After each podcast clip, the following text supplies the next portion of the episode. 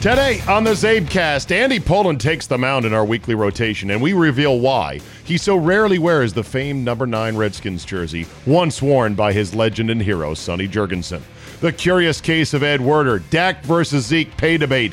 All that plus Charch has stolen my idea, but he's done so brilliantly. Your bonus 40 minutes of me is locked and loaded, so buckle up and let's go. Here we go.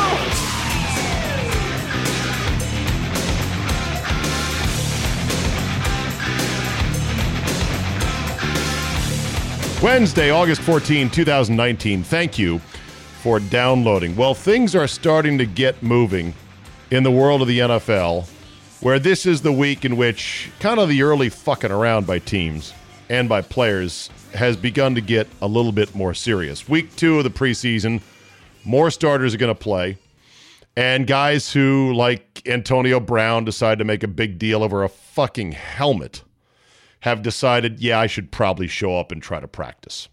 For the Redskins, the question is who's going to play quarterback? Who's going to start week one? We all know that Jay loves Colt. Case is the more experienced veteran, at least as of recent vintage. And Haskins, the rookie, is the future, but he is definitely not the now. Well, it turns out Colt wasn't even ready to practice on Tuesday, which is mind boggling given the fact that they didn't put him on the injured reserve at the end of last year when he broke his ankle because they thought delusionally if they sneak into the playoffs, Colt could actually start. So he ends up having a second surgery in the winter because they didn't do it right the first time, whatever. But we are so far from December when Colt broke his ankle, and he is still not 100% raring to go. Colt McCoy should not be the guy. But you got Colt not ready. Guice apparently not ready. He blew out his knee first preseason game of last summer. Haskins not ready. Trent not here. Tackle game in Philadelphia in 25 days. Good luck. It's getting late early, as Yogi Berra, as Yogi Berra once said. I think the worst case scenario for the Redskins this year goes something like this. Trent holds out, goes into the season. Skins finally say, okay, he's serious about this. They flip him in a trade, sort of five weeks in for less than ideal compensation, maybe a second and a fourth, something that doesn't blow anyone's skirts up. Team struggles. Haskins looks okay in, say, four or five meaningless starts in December. Bruce lives at the end of the year. Jay dies. Skins pass on the trio of Tua, Fromm, Herbert, and maybe a fourth guy in next April's draft, thinking Haskins is our guy. Then Haskins never gets traction the next couple of years. He ends up as Blake Bortles after four painful years, and we find out, nah, he ain't the guy. Wash, rinse, repeat. That's the worst case scenario. The best case scenario, I think, would be Trent gets more money. Dan and Bruce find their wallet. They say, you know what? You're right. Let's give you some security. He mends fences. They bring in another doctor to make Trent feel like the medical staff's getting an upgrade. Let's say Colt starts the year because he has to, but then gets hurt quickly because that's what he does. Haskins gets thrown in and is surprisingly good. The team is frisky. They're relevant on offense, at least, with Guice and others. There's bright spots to be had. The defense is a fucking mauling unit. And the team ends up 8 and 8 with some real promise going into 2020. That would be probably the best case scenario. I'm leaning towards the former, not the latter, but I'd love to be pleasantly surprised. Let's talk green reading books for a second. This controversy has come up on the PGA Tour about slow play, and Bryson DeChambeau, after striking a very defiant tone on Sunday and asking Brooks Koepka's caddy to tell his boss, hey man, come talk to me if you got a problem with anything. Okay. Koepka rolls onto the driving range, rolls right up to Nerdbo and says, What's up, nerd? Got a problem? Loser. Just kidding. He didn't say that. In my fantasies, he said that. My fantasies, he walked up to Bryson DeChambeau, kicked over his bag, and said, Oh, looks like your protractor fell over, nerd. So slow play has become front and center on the PGA Tour. And there's a lot of valid points on all sides because it's hard to evenly apply to every player. And there's bottlenecks and there's log jams and there's rulings that affect pace of play There's groups that run into the back of the train when they're going first to 10, 10 to first on these double T starts on Thursday and Friday. Early guys get put on a time par. Late guys, once the course is backed up, can play in five hours, and on and on and on. The one thing I think should be illegal, and I do think it affects pace of play, is green reading books. For years, the PGA Tour has had yardage books, which had crude line drawn drawings of, of the golf holes. Actually, not crude, but they were sort of hand drawn yardage books, not the pretty aerial photograph, color laminated books you get at you know resort courses when you play. But these would be the tour books that were created by a guy in the 70s, a caddy who decided, hey, we need to get better distances out here. Instead of looking at sprinkler heads, which was all they had, and let's go map out the places the tour plays, and we'll get yardages from every single place. This bunker, that tree, over here on this knob. And he made these books and he sold them to other tour players. Those have been around for a while. What's new is that there are green books or greens books that a guy will go out with sophisticated surveying equipment and a computer, and he will survey a putting green on the PGA Tour.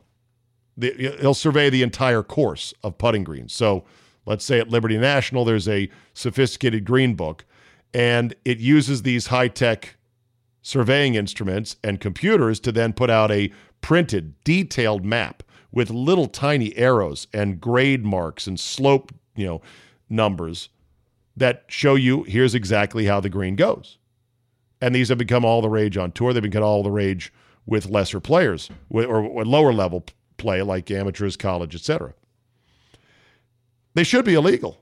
Like this to me, I don't know what the difference is. What's the difference between a book that has that much detail, that much technology in it, versus, let's say, and this will be coming soon, I'm sure, technology wise, What's the difference between a green book that has all that information on it and sunglasses that maybe are hooked to a computer that literally show you the line of a putt and how it will break in real time, just sitting there crouching down behind the ball? What's the difference? Well, come on, that's ridiculous. First of all, they don't have those. Yeah, not yet. And also, you know, it's like that's too much technology. This is just a book, man. Yeah, but it's a book created with high tech computers and instruments. The big thing to me, and to me, that's not golf. Golf should be I'm on the green. I sense it's going to move this way. I've looked at it a couple ways, not forever. I'm going to hit it and see how it goes. One of the great mysteries of golf. How's it going to break? You just don't know. Plus, it's all pace dependent anyway. How hard are you going to hit it?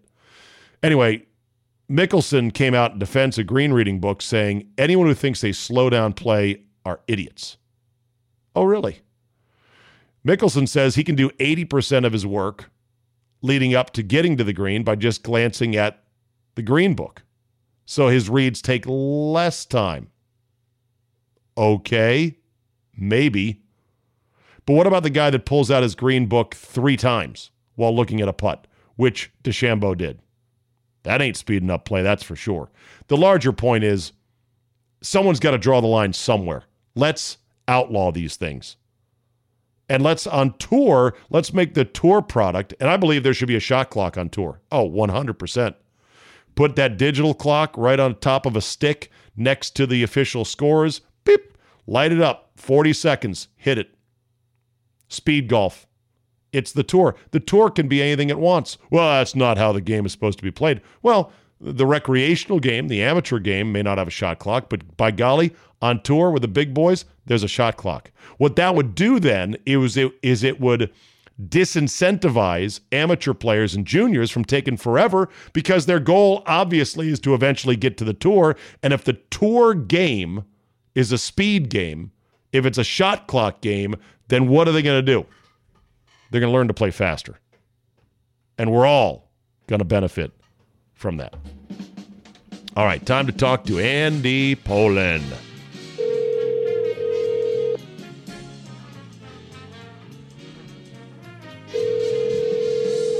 Hello. Joining us now, a guy who did something I haven't seen in damn near 20 years. He wore a Redskin jersey Andy, congratulations. You busted out your Sonny Jurgensen number nine the day Yeah. after Sonny announced that he had retired from the Redskins radio booth. Was that the last? When was the last time you wore that thing? Um, trying to think. Um, must have worn it for something, some type of party, but special occasion. I mean, he's leaving Washington football after 55 years, 62 in the NFL. Put together a three-hour show on ESPN 6:30. Thanks for listening. And uh, I just thought it was fitting that uh, I would wear the jersey. And you know, nowadays you tweet things out, you put it on Facebook. So I thought a photo of me might might entice the whole uh, the whole situation. No, I look. I, you know my stance with jerseys: buy them, wear them, go out of the house with them, go shopping with them, have fun with them. You're a fan. Your stance has always been: you don't wear jerseys to games. You will. you Yeah, I have a you have a Sonny jersey which you wore, but you'll only wear it in your house for Yeah. reasons I don't understand. Well, I I think once you pass forty, you really look schmucky wearing a jersey. Uh, I can Really? yeah, yeah. I mean, you know, when when I was a really bad high school football player, they would have us wear our jerseys to school on Friday. Right. Well, that's good. You're a kid. That's when you should be wearing them. When you reach adulthood, eh, it's time to put them away. Yeah. I mean, uh, that's the thing. I but if you're 38, uh, do you look less schmucky than if you're 40? Nobody even knows the difference. Like, Yeah, I don't know. I'm just giving 40 as a random number. But, you know, when you see a guy who's like 60 and he's got a huge gut and he's wearing a uh, a Colt McCoy jersey or whoever it is, it looks kind of stupid. well, if you're 60 and you're wearing a a, a Sonny jersey with a big gut, it's called being player realistic. Yeah, I guess. Didn't Sonny? Didn't Sonny once say famously, "You don't throw the football with your gut"? Yeah, he um, he really got himself in shape only one of his 18 years, and that was the year he played for Lombardi, and he had a great year. I mean, he led the league in passing percentage and yards, and threw 22 touchdowns, and uh, you know that was that was his best year in the NFL. But you know, at that time he was drinking and he liked the nightlife and. uh you know, weight training. He certainly wasn't into the Tom Brady way of life No. back in those days. So uh, yeah, he he was one of those. You know, it's kind of like pitchers. You know, there's a lot of pitchers who are overweight but are still great pitchers. Sure. And he was a great quarterback who just happened to have a little bit of a belly. And the NFL was a at the time the league was one where you could get away with being a bit lumbering in the backfield as a quarterback. Well, I mean, I, I liken him to, to Dan Marino in that Marino not mobile at all. How about Dan a quick re- Fouts? Um, Dan Fouts was a bigger guy. I, I think Dan Fouts was was a little bit closer to, to Ben Roethlisberger. Really? Okay. Yeah, I, I, I think so. Uh, you know, he wasn't a runner, and he didn't, you know, break a lot of tackles. But all of those guys, the, the key to their success is getting rid of the football. I mean, that's how Peyton Yeah. Manning was playing at the end when he didn't even have an arm. Yeah. He, he could identify where the ball needed to be and got it there in a split second, and that's what what Sonny did throughout his career. Yeah, that's why Brady's still playing and will probably play till he's 45. Uh, At least Right. that's what he says. So, let, clarify something for me regarding the broadcast booth with the Redskins. And for those that don't live in D.C., little background here. Every team, I think, in every city has had their beloved broadcast booths for the home teams, whether it's baseball, which is normally the kind of the booth you romanticize about, uh, or football. In our case, it was during the Redskins' heyday in my youth, in my teenage years, the glory years, the 1980s into the early 90s. The broadcast booth on the radio was play-by-play man Frank Herzog, Sonny Jurgensen, and Sam Huff. However, Correct. this is what I need you to clarify. I always referred to them and heard that booth referred to as Sonny, Sam, and Frank in that Correct. order. Is that Yes. correct? Yes, yes. Yeah. Because Sonny was the star, right? Yeah, yeah. And Sonny Sonny came in later. I mean, he he joined that booth with Sam and Frank probably three years into their run. You know, Sonny after he retired in 1974 went to CBS, and he was one of the top analysts. I believe he did the NFC Championship game one year. He On worked with television? Scully. You know, he, he was he was a top notch analyst, and they dumped him after the 1980 season, and uh, he's friends with Andy Ockershausen, who was then the general manager of uh, WMAL, and uh, he said, "Let's add Sonny to the booth," and magic was made. Yeah, what made that booth great uh, when Sonny and Sam were in their prime was the fact they would bicker with each other like two old men, uh, like the uh, Waldorf and Statler puppets on the on, on the Muppet Show. And Sam being a defensive guy, Sonny being an offensive guy, they'd take shots at each other about, "Hey Sam, tell your defense to get a stop here so we can maybe win this game."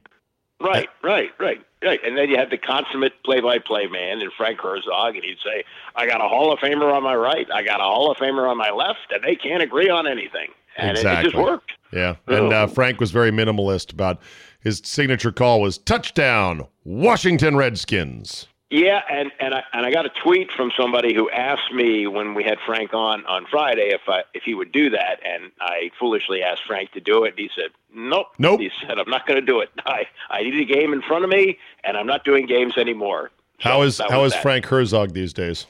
Oh, he's great. He's uh, living in North Carolina. He's uh, I guess probably in his early mid 70s, and uh, seems to be doing just fine. Good. Well, that's great. So, what was Sonny great at in the broadcast booth in your mind? Well, he he was Romo before Romo. Uh, you know, Romo now gets all this credit, and, and deservedly so, for being able to predict plays before they happen. Sonny could do that better than anybody. He'd, he'd tell you what was going to happen next, and and then uh, you know there'd be some confusion on the field, and he'd say holding, you know, or he'd say, uh, you know, illegal man downfield. Like he knew the penalty even before the flag was thrown. Yeah. And uh, you know, he just he just saw the game. That was his. And you got to remember this: when he played, he was his own offensive coordinator. Nobody called the plays for Sonny. Sonny called the plays. Wow. And so you know, he had that 18 years of that, and it just it just came naturally to him. Yeah. Well, he he was all he was always very astute almost until the very end. I would say the last 3 years though, Sonny had lost his vibrancy in terms of his vocal energy and how he sounded. I think his mind is and was still pretty sharp from a football standpoint, mm-hmm. but the sound of Sonny the last 2 or 3 years was probably not great. Yeah, and you had two other analysts. You had Doc Walker on the field and Chris Cooley and you know you, there's not that much time in between plays sure. for everybody to put their two cents in. So yeah, and he stopped doing road games. You know, he's going to be 85 years old, but you know, for for over 30 years, he was as good as he got on radio. Yeah, the most revered, legendary athlete in DC history that never won a championship of any level, not even an NFC championship. So. Well, he he never he never started a winning playoff game, never played in a winning playoff game. And most of the 11 years that he played for the Redskins, not most, but I would say about half of them were losing seasons. Um, but he just he brought the excitement to Washington, and he would he would have games, you know, where he'd throw four touchdown passes, and the Redskins would lose because their defense was terrible. Yeah. And it's uh, you know it's a shame because by the time the defense arrived with George Allen, that's when he started to get hurt and also he and Allen didn't see eye to eye. Oh well, you know, George, George, Allen, Allen yeah, George yeah. Allen being a maniac who did not like offense. It's yeah, not that yeah, George he, Allen didn't have a kin for offense; he literally did not like it. He wanted to win games seven to three, if possible. Yeah, his idea was to have the offense run the ball, shorten the game, and have his defense make the plays to win it. And Sonny like to throw it. So the two love to them, throw it. yeah, just didn't mix. Didn't mix too well. So how do you like the current threesome of Larry Michael, Chris Cooley, and Doc Walker? Maybe not necessarily oh. in that order. Doc's been on the broadcast longer, but Cooley has kind of taken over as the de facto analyst. Yeah, I, I think Cooley's great. I think I think he does a, a great job. Larry's a pro, and uh, I think Doc adds an element that is you know more in the modern era where you have an on the field reporter. If I'm not mistaken, it's with, within the last 15 years, maybe even less, that the NFL even allowed on field reporters. Guys to broadcast constantly from the field level, which is what Doc does? Yeah, yeah. I mean, uh, we, we, they always had, you know, a sideline reporter. I think Lesley Visser was one of the first. Right, but, but to do a full game from down there, TV or radio, yeah. that had not been permitted. Yeah. Right, right. I think the the league finally, uh, you know, unloosened. Well, the, uh, Doc still has an amazing rapport with players, given the fact that Doc is how old himself now? He's in his mid sixties, I believe. yeah, exactly. Doc still pulls it off where it's like, wow, he's really boys with these guys. Uh, and maybe some of the players roll their eyes, but Doc seems to get along well with them. And Cooley is just Rain Man esque in terms of his analytics and his preparation. I mean, Cooley prepped for that preseason game number one like full bore. And I'm Yeah. like listening to him going, damn, he really put his shoulder into it. Where most ex players, they show up and they go, okay, who we playing? Right, right. Well, well, the, I mean, the technology that he uses, if if it had been available to Sonny back in the '80s, he probably would have done it too. Because Sonny was big on preparation. He used to talk to a lot of people. He used to spend a lot of time at Redskins Park. But what Cooley can do on his laptop is bring up the All 22 and and look at it in a way that you and I can't, and analyze it and tell us what's going on. So that's that's something that's come along with more modern football. Yeah. Ed Werder returns to ESPN, Andy. What do you make of this move? You know, this is this is so ESPN. Uh, he's been paid, from what I understand. I, I, I thought that he had at least two years left on his contract when he was part of that big purge in April of 17. So he he was paid not to work for two years, and then when the contract ran out, he got his job back. Uh, again, this is all bookkeeping, the way I, I understand it. The, the shareholders didn't see the salary that he was getting the last two years and, and basically severance. So, you know, now he's back on the books. So they were able to move his money to a different column under what? Sunk costs or something else. And so they can guess. tidy up the sheet for the board of directors or investors. Meanwhile, it was asinine given all the money they were spending on all these other things to let a solid, valuable reporter who is not probably breaking the bank, he was making a good number, to let him go, who covers the freaking Cowboys. It's not the Titans we're talking about. Yeah, yeah. I mean, I didn't understand it. While he was getting this severance or leftover contract, they gave Greenberg six and a half million dollars. when nobody else was bidding for Greenberg. Nobody was bidding 4 million, nobody was bidding 3 million, nobody was bidding a million. Right. There's only one place Mike Greenberg can exist. ESPN. Yeah, you know, I, I, I'd also heard that Ron Jaworski had five years left on his contract when they got rid of him. Um, Andrew Brandt said he had just signed a new deal like a month or two before. Wow. I mean, That's crazy. It's almost like the Yeah. head of ESPN was on cocaine or something. oh yeah, right, was. Oh, oh, cheap shot by me. Well, good to have Ed Werder back.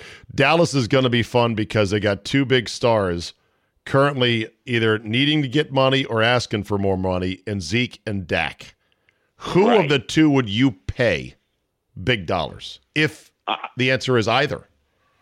Well, I, I pay you, you pay Dak Prescott because he's he's a good quarterback. Is he a Hall of Fame quarterback? I don't know, but that's a hard position to fill. Zeke Elliott, I'd give him a short term deal, uh, but I wouldn't pay him long term. Running backs are interchangeable. Yeah, I think Dak is a case of, you know, he's in that Kirk Cousins zone where he's good, he's du- durable, which is important, hmm and in the right scheme, he can win games for you. But Yeah. The cost of these guys, even the middle of the pack guys, is so expensive. Because as you know, Andy, having watched the league your whole life, the days where you could win and be a winning team with a so so quarterback don't exist anymore. Right, right. Probably the Ravens, last team to do that. Right. Right. Like I remember the likes of Ken Anderson for the Bengals could actually ride his way to a Super Bowl. Jeff Hostetler with Parcells and the Giants, a totally pedestrian quarterback. And there was never any talk or thought of, well, they'll know they can't win it all with Hostetler. It was just like, yeah, he's our quarterback. He's okay, but we're, that's not what we do. Yeah, no, that that team was. I mean, again, that was the second of the two Giants Super Bowl. The defense that year wasn't as good as it was as the team that beat Denver. I think January '87. Right. But Bill Belichick devised such an incredible game plan to stop that Bills K gun offense. I mean, it was it was spectacular, and there was just enough left in the tank. I mean, they were playing guys like an aging Lawrence Taylor. They had Everson Walls, who was in the late stages of his career. Um, Carl Banks was a, a pretty good player, but I mean, they they were not the defense that they were when they'd won their previous Super Bowl. But just just everything came together. They ran the ball, and you know, frankly, they got kind of lucky. I mean, a 46 yard field goal right. is is makeable. If right. if that you know that had gone through, we would have looked at it differently. But that was that was really a great job by Belichick. The winners write the history books. They also ran a guy by the name of Otis Jerome Anderson to glory. O.J. Anderson. They ran the wheels off that guy. That An aging year. guy. Yeah, I mean he he was he was picked up in a midseason trade from St. Louis. He'd been a great player with St. Louis, but he thought you know there was nothing left in the tank. And as, as I remember, Joe Morris got hurt either that season or the season before, and Anderson started carrying the load. And that was the way you could win games in those days. You shorten it up. I remember covering a game, I think it was that season, where they played the Miami Dolphins, and I think it was over in two hours and 20 minutes. I yeah. think that's all it took. That's all it took to play that game. Right, because there was not as much passing. Uh, do you think the league will ever get back to the days where you can win and win it all with just a so-so quarterback? I don't know. I mean, what's what's the last team to do it? I I don't know, but looking forward, you know, the league seems to be okay with being, as I call it, a TV show about quarterbacks.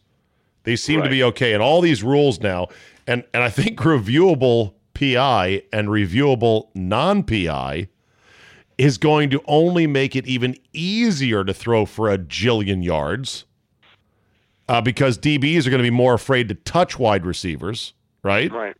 Right. right so it's right. almost like you know, it in in a way, it's making the position of quarterback easier. I think we're going to see fewer flops at the position, but at the mm-hmm. same time, it makes quarterbacks expensive, very yeah, well, expensive. The, the, there's also going to be an interesting evolution this year with Kyler Murray because what I've been hearing is Kyler Murray is going to run exactly the same offense that he ran at Oklahoma last year. I mean, exactly. This isn't like what they tailored for RG3 his first year with the Redskins. they hired a college coach who knows that offense and a college quarterback to run it. And if that works, that's going to be the new formula because you're going to be playing guys on rookie contracts. And if you can get these guys right out of college on a capped rookie deal uh, and coaches who are coming right out of college, 30, 31 years old, look out because that's what's going to happen. It's going to transform into what college football is now. Yeah. Uh, for the Redskins, where do you stand on the Trent Williams holdout, showdown, standoff? Uh, just on Tuesday, basically had Adam Schefter saying the Redskins don't plan to trade Trent. That could obviously change. Seems like right. Bruce and the Redskins are all in, and they are not going to cave, or at least that's the front they're showing. Trent seems to be be of the same mindset. So, how does this end? Do you think? I think he is traded, but I think there's no rush to do it. I think they wait and see who gets hurt. Remember, we got you know three more weeks of exhibition games to play. Right. Uh, we'll see what what the needs are as, as as the cost goes up, and I think I think if you're the Redskins, you sit back and you go, well, you know, we're not going to be a Super Bowl team with them, so let's just wait and get the best offer and make it happen. So but you're saying let the, you're saying let Trent burn some game checks, yeah, to make yeah, him pay to make him pay because you know Bruce is vindictive. And then right. on top of that, you get three, four weeks in the season. Someone is going to lose a left tackle, and they're going to be desperate. Exactly. Yeah. I mean, that if you're one player away, that's what you do. I mean, look at the Dallas Cowboys were built in 1989 because Minnesota thought they were one player away in Herschel Walker. And I don't know if they would give up that kind of a haul for Trent Williams, but somebody will overpay when there's a real need. Yeah. And then, of course, the Redskins could get their quarterbacks killed in succession with uh, Ereck Flowers and some other guys trying to play left tackle. The season could already be one and seven at that point. Then we're going to have a miserable last two months of the year. Oof. I hope yeah, Haskins well, is good. Colt Colts can't even make it to an exhibition game. So whenever you're going to throw Colt out there, plan on a game and a half And then you got Case Keenum, and you know maybe Case Keenum can stay healthy and they can get through the season. The the thing about Haskins is he seems to be okay with sitting. This isn't like RG three. He he understands that it's going to take some time, and he also has come from a system where he had to wait, and it yeah. sounds like he's he's willing to wait here. Colt McCoy's existence on the roster is an affront and a joke to many of us Redskin fans. Nothing against yeah. the young man himself. It's just the fact that we are still clinging to this perpetually injured, nobody's idea of a starting quarterback guy is insane. It really is. He knows the system. Okay, if he knows the system, put him in and let him play the system. Oh, you can't put him in? He's hurt. That's right. right. So what what uh, you know, our friend Larry Weisman used to say about Todd Collins, he's just fine as long as he doesn't as, have to play. Right, as long as you don't have to play him. yeah. That's such an interesting concept. And Josh Doctson, our former first round pick out of TCU, has had such an uninspiring camp in his fourth season. There's talk he might be on the bubble. I'm not sure anyone would shed a tear if he got his ass cut this summer. Yeah, I mean, this is supposed to be the the show me year, and and uh, he he sounded a little bit insulted that they didn't extend his contract. Well, you know, what has he done? He he uh, even when he's healthy, he's just a guy. It seems like he he looks good, looks the part, but doesn't really seem to be, you know, that good. Yeah, Hard Knocks episode two is tonight. Are you into yep. it so far? And I have a yes. question. Reg- you are into it. If, I am, yes. Okay. Why don't you think they're putting more time into the Antonio Brown story? Both the, and maybe the helmet thing was just this week, but why do you think it's not showing up on the show yet? Is it just a matter of timing? It's going to take a week or two? Or is somebody saying, don't put that asshole on TV until he reports? Well, he, he was in the first episode. You saw it. You saw it, right? Yes, but it was like they didn't address the feet. Yeah, they didn't address the feet, but they did say, you know, that he wasn't running as well as he should have been. Uh, they didn't talk about the helmet. I don't know if that had, had surfaced in that week before, but you know, I, I maybe there's, you know, there there are some league gates that they have to go through, and there is also some team gates that they have to that has to be approved by the team. Yeah. So maybe they felt, and and you heard what Jon Gruden said was supportive of, of Brown and the helmet thing, you know, and, and, and said he understood. So maybe he thought, geez, if we blow this up on Hard Knocks and we make him look like a total douche, uh, that's not going to help my situation. Yeah. What uh, What do you like most about Hard Knocks?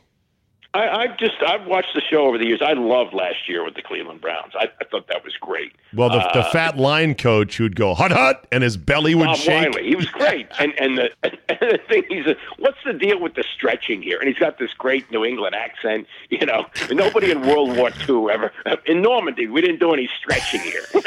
in Normandy. Yeah, we got off the boats and got shot. That's what we did. Well, but you know, I mean, the, the sentiment was what what is the deal with the stretching. It's just something that everybody does. But you yeah. know, is there any proof that it, it prevents pulled muscles? As I, far as you know, uh, I would say the answer is yes, it does. I think there's science on it. I think trainers would back it up, and it makes common sense that if you gently stretch the muscles you'll be using to get blood flowing and to, and to warm yeah. them up, probably better. Yeah. But probably anyway, so. Uh, and one last thing about helmets. Someone said, speaking of helmets, with this Antonio Brown helmet drama that I need to find the photo of when Andre the Giant was going to be signed by the Redskins, allegedly, for a punt blocker or a kick blocker. Never actually yeah. happened. Somebody said there was a picture of Andre the Giant with a with a Redskins helmet just perched on top of his head like a Dixie cup. True or not? I've true? never seen that. The, okay. the only Andre the Giant photo I've seen related to the Redskins is where he's holding Joe Theismann and Theismann looks like yes. a mannequin in, right. in his hand. He's holding Joe Theismann like a child in his arm, in one arm, yeah. in his, you know, right. he's sitting on his arm. It's crazy. Yeah, yeah.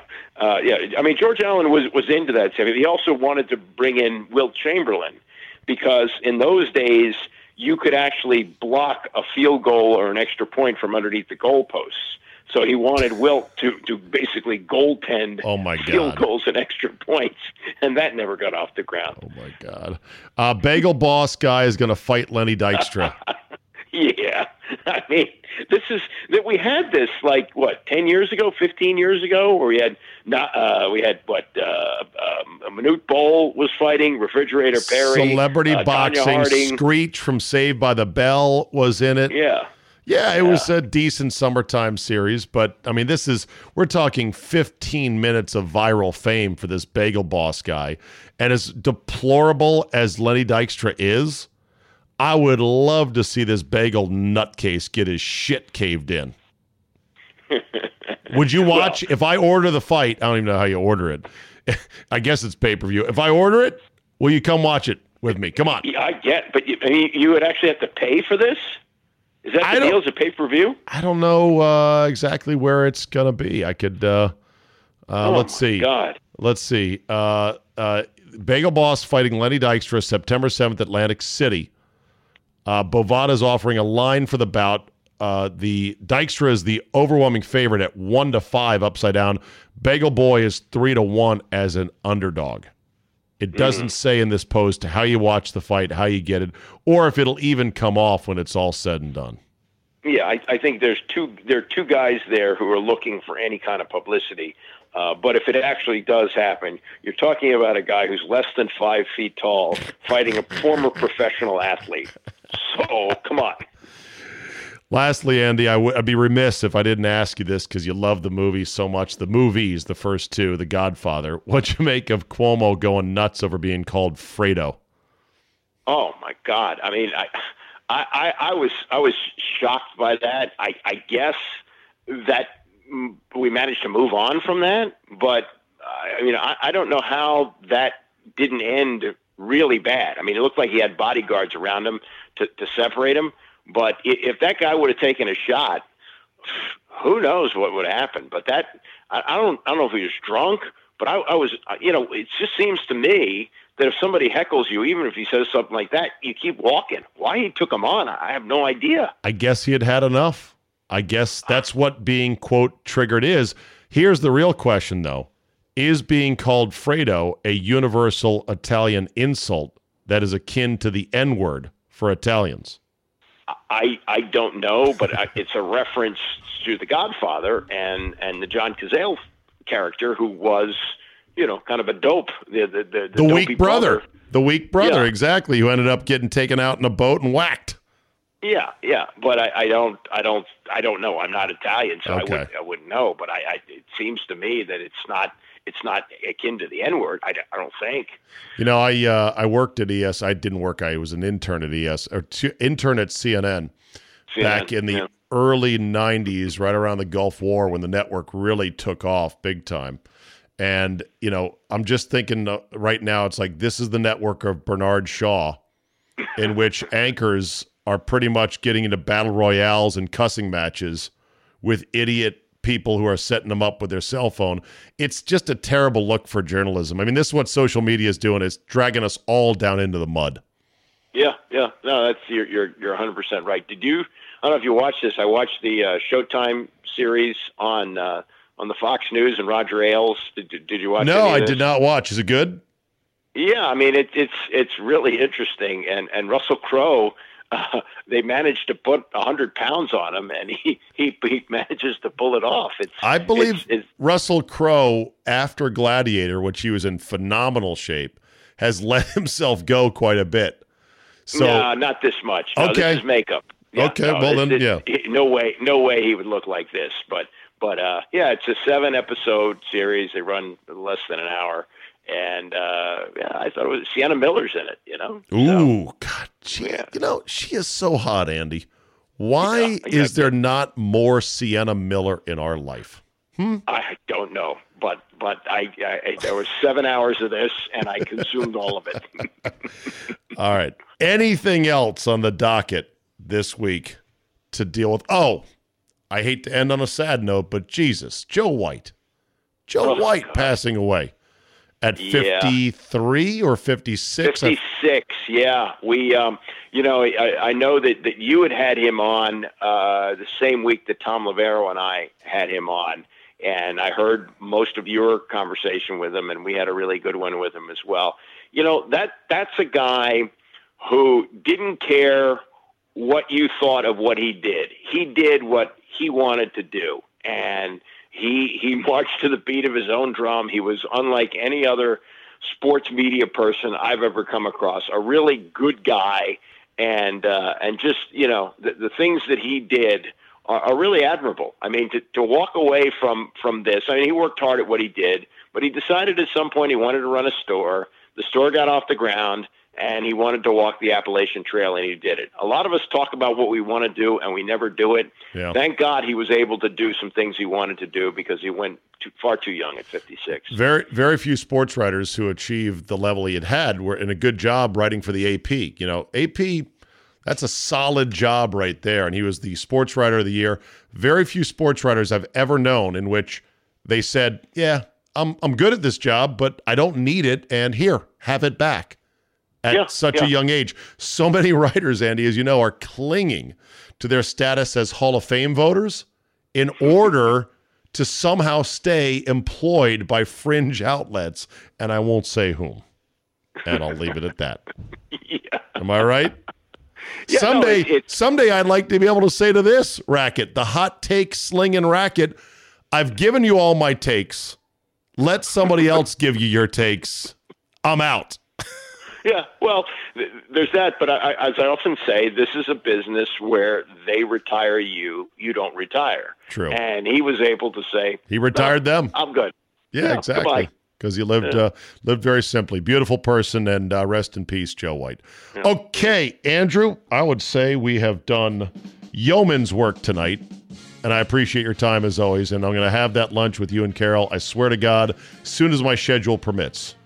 Yeah, that would be good, and uh, we can have a little two-station powwow there and uh, compare notes. yeah, if my bosses let me.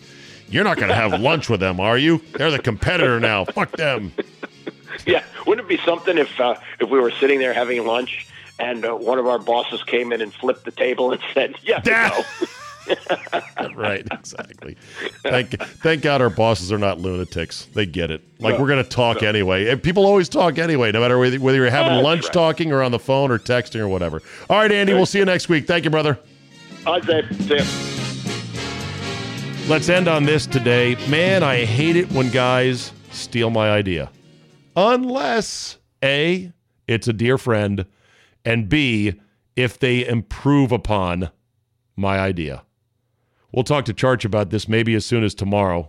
I don't know when he's available. But Charch on Twitter unveiled a 25th anniversary coin. Sound familiar already? A 25th anniversary coin for his radio show, Fantasy Football Weekly, up there in Minneapolis on KFan. Uh, that he's going to give away at an event up there. And on one side, it says start. On the other side, it says bench. what does that sound like to you? Uh, sounds like the ale coin. Stay or leave. I got to say, though, looking at his coin, it is gorgeous. Now, look, I like the ale coin. Uh, Steve Hanna helped design it. He's a brilliant designer, and I appreciate his work for me. Uh, thank you, Steve O. But I thought that Charch's coin had just sort of next level details to it that I guess I didn't think about. And maybe his coin cost more, but who knows? I want one of those coins just as a collectible. Which brings me to my next question, and I'll just throw this out there. We have upcoming the one year anniversary of when I started actually asking for some money for this podcast. That would be Fridays only. Subscribe. It's five bucks a month. I know you can afford it. Helps me out. Appreciate it. And me and Chris Broussard were trying to figure out so, what do we do? I gave away 500 ale coins for the first 500 subscribers. We zoomed past that. There is a, I won't disclose it, number of people beyond the 500 that are loyal subscribers who did not get an ale coin. I would like to get them squared up if they've been a loyal subscriber for a year, but A, I did promise that I would not print any more ale coins. They were really for the first 500 who jumped on board. But then I thought, well, maybe we could do a second coin. Is there an idea for a secondary coin that would be heads one side, tails the other? I don't know. Maybe a Scott Lynn Solly heads, tails coin to commemorate. And so that That way, perhaps if I get pe- if I say to people, look, if you subscribe for the year, because people have been asking about that, then you get this coin. Let's say you've been with us a year. Then if you subscribe for another year, boom, you get the coin. You're a loyal Zabe one percenter. You got something to show for it. I don't know. I'm just spitballing here. I'm thinking out loud. Got any good ideas? Let me know. That'll be a wrap for today. Thank you so much for listening. Have yourself a great Wednesday. As always, we appreciate you downloading. Get the Zabecast app. It's convenient, it's nice, it collects all of the Zabecast for when you have missed some and are desperate for a fix. Have a great Wednesday, folks, and we will see you next time.